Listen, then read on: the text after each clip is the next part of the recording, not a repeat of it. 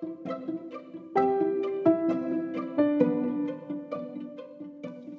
ッシュタグ、語り足りないあの話。こんにちは、エンタメライターの沖有沙です。この番組は、多趣味でミーハーなフリーランスのエンタメライター沖有沙が、自分の好きなことについてとことん語っていこうと思っております。本日もよろしくお願いします。はい。早いもので3月です。皆さんどうですか ?3 月入った途端にバタバタしてるっていう人も多いのではないでしょうか？うん。私はですね、あの、フリーランスということもあって、特にこう、締め、締めの月みたいなのはなかったりするんですけど、やっぱりこう自分の中で3月ってなんとなく節目、2月22日が私が独立した日っていうこともあって、あの、なんか3月って新しいこと始めたくなったり、今年どうしようっていうことを改めて考えたくなる月なんですよね。というわけで、最近ちょっと自分で今後こうしていきたいな、みたいなことを考えたので、ちょっと今日はもうすごくパーソナルな話で申し訳ないんですけど、はい。あの、私のこう、3月の目標というか、そういうお話をさせていただければなと思います。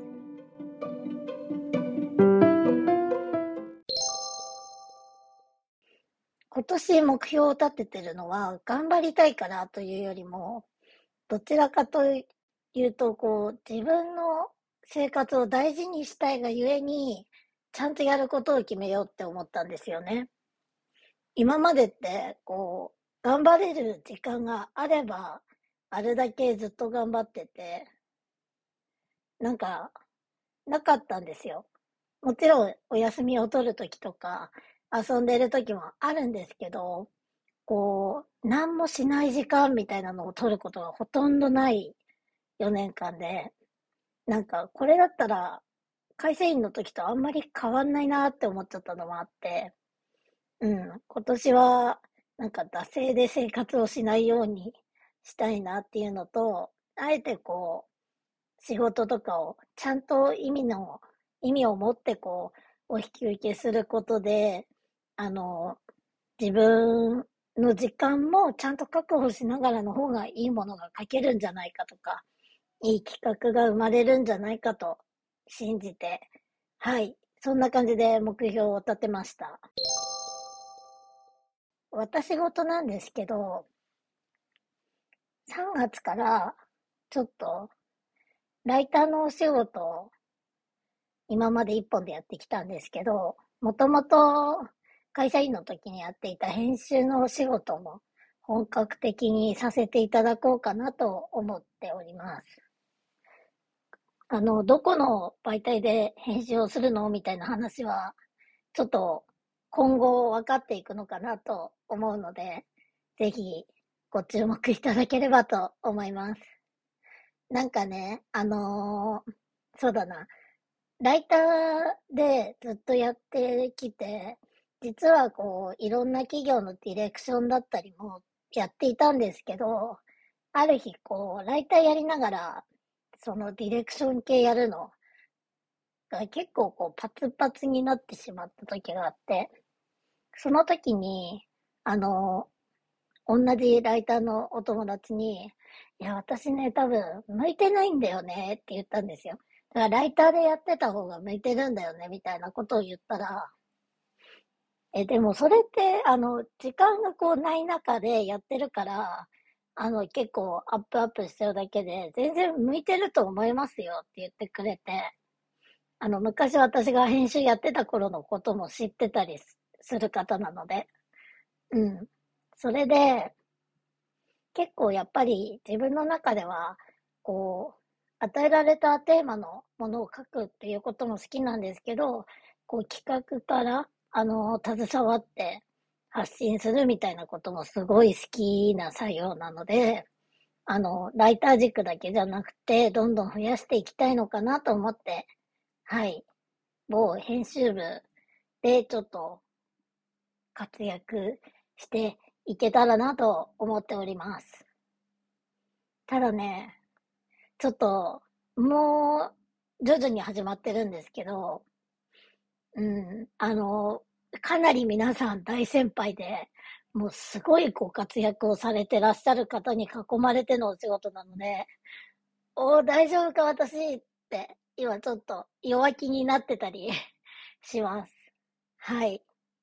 でもね、そんな時に2月28日に、あの、シナモロールと一緒っていう本の発売が決定したことを、あの、言ったんですね。こう、SNS で告知したんですよ。で、私、この本、うんと、インタビューページもそうなんですけど、こう、グッズがたくさん並んでるページだったり、これまでのアイドルシナモンの、あの、活躍をまとめるようなページとかも、かなり、あの、深く携わらせていただいて、ただ文章を書くだけじゃなくて、どんな写真を入れるかとか、どういうレイアウトにするかっていう、いわゆるこう、ラフ作成のお仕事もさせていただいたんですよね。で、だからなんか自分の中で、それ多分60ページぐらい担当したんですよ。もうちょっとあるかな。うん。で、だからなんか、そのお仕事に対して、みんなが、わ、楽しみにしてますって言ってくれたのを見て、あ、やっぱりなんかこう、自分がこうゼロベースから考えたことで喜んでいただけるのも嬉しいなとか、もともと私、会社員やってた時も、その手書きラフを書くのがめちゃくちゃ好きで、雑誌が好きでこの業界に入ったのもあるので、ちょっとそういう面でも頑張っていきたいかなと思っております。ちょっと話がずれちゃうんですけど、皆さんが思う、こう、面白いコンテンツだったり、こういうコンテンツが増えてほしいなって何ですかねなんか私はすごいありきたりで申し訳ないんですけど、自分で何か企画を立てるときとかって、あの、皆さんの毎日をちょっと楽しくできたらいいなって思って考えてるんですよね。こう、不安を煽る記事とか、自分のスキルをアップさせるような役に立つ情報をやることもすごい素敵なんですけど、で、私もそういうことができたらいいんですけど、自分が会社員の頃を思い出すと、あの、かなり電車の中で、うつうつとしてたタイプなんですよ。ああ、今から40分かけて会社に行って、8時間働いて、で帰って、もう今日はまた寝るだけか、みたいな。週5日をこう楽しめてなかったというか、やり過ごそうみたいな。どうにか、その5日間を頑張るために楽しいことを考えようって思って、あの、自分の好きなアイドルの YouTube を見たりとか、こう、好きなサッカーの、サッカー関連のラジオを聞きながら出社したり、こう、誰かのインタビュー記事を読んだりとかしてたんですよね。で、なんかそれを見て、わ、この人もこういうふうに悩んでるんだったら、私も頑張ろうって思ったり、ラジオでこう自分と似たような境遇のリスナーさんが手紙を送ってるのを聞いて、あ、そうだよね。私もそういうことあるって共感した後に、こう、ラジオパーソナリティの方が、なんかアドバイスしてらっしゃるのとかを聞いて、わあ、私がなんか元気づけられた。で、そこからこう、おすすめの音楽とかに飛んでくじゃないですか。その一連のワクワク感みたいなのに、よし、頑張るかっていう気持ちにさせられてたんですよ。だから、こう自分の発信するコンテンツはそういうものでありたいなってずっと思ってるんですよね。うん。だからこう、なんでしょう。すごい一見キラキラして見える人でもこういう苦悩があるよみたいな記事とかって、すごい、なんか場合によっては私泣きそうになるんです。あの、結構共感性が高いタイプの人間ということもあって、うん。意外とこう自分から見て羨ましいなって思ってた人でも自分と同じようなことで悩んでるんだって思うと、うん、頑張りたいじゃないですけど、なんかすごい活力になるんですよね。もちろん、あの、小説とか映画とか、架空の世界にこう飛び込んでいって、あの、そこでのワクワク感を味わうことも好きだったんですけど、あの、ちょっと遠い人の身近な部分を見れると私はホッとするタイプだったので、なんか、そういう企画をね、これからもどんどんやれたらいいのかなとか、ちょっと悩んでる人が元気になれるような文章を出せたらいいのかなって思ってます。うん。何人の方が私の記事を読んだことあるのかわかんないですけど、あの、そう思われていたいですね。私の書いた文章だったり、考えた企画を見て、なんか明日も頑張ろうって思いましたとか、この人でもこんな悩んでるんだったら、うん、そんなにこう深く自分のことを責めすぎなくてもいいのかなって思いましたみたいなことを思ってもらえたら嬉しいのかなと思います。話はちょっとそれちゃったんですけど、3月やりたいこと仕事面ではそれなんですけど、生活面では、うんと、たくさん光を浴びて歩くことと、あと、浪費をしないということを気をつけたいかなと思います。なんか、お金を使うことは全然私、惜しまないタイプなんですけど、こう、お金を使うことでストレス発散してる部分があるからそうなるっていうこともあるんですけど、なんかその中身を見ると、本当に欲しいものなんだっけって、うん、思っちゃうことが最近増えたんですよね。買うまでの行為で満足して、あの、袋から出せてないとか、全然使ってないとか、そういうものって、なんか、物に対しても失礼なんじゃないかなって思うようになったんですよ。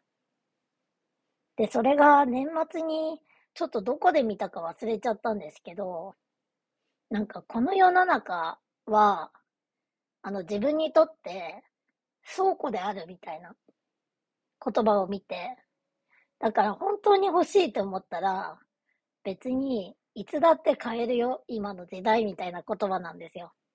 アマゾンで売ってるし、こう中古だったり、こうメルカリのようなサイトでも売ってたりするし、で、そこでお金を、あの、すごい出したりすれば、本気になれば何だって手に入るみたいな言葉で、それを見たときに、あの、だからこそ自分が本当に所有するもの所有するものはもうちょっと少なくしてもいいのかなって思ったんですよね。こう、着てない服を捨てるのもったいないっていうのももったいないだと思うんですけど、着てない服を着てあげないのももったいないことじゃないですか。だったらなんか、この服着たいって思える方にお譲りしたりとか、なんかそれに使われてる繊維がこうリサイクルになったりとかした方が、もしかしたらもったいないではないのかもしれないって、その言葉からなんか興味を持ってどんどん派生して見ていったときに思ったんですよね。だから、今月はその、お金は惜しまないけど、浪費はしないっていうところを大切にしたいかなと思います。そしたら、一個一個のものを愛せるし、自分でもこう、なんか、物が少ない方が思考がすっきりするタイプなので、うん、やっていけたらいいのかなって思っております。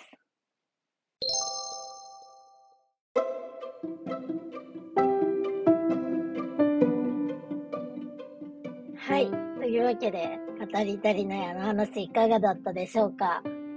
本日はなんか、エンタメコンテンツを発信しますというよりも、こう自分の目標についてと、それに対する考え方と、あと良いコンテンツとか自分が発信したいコンテンツとは何かみたいなことを語らせていただきました。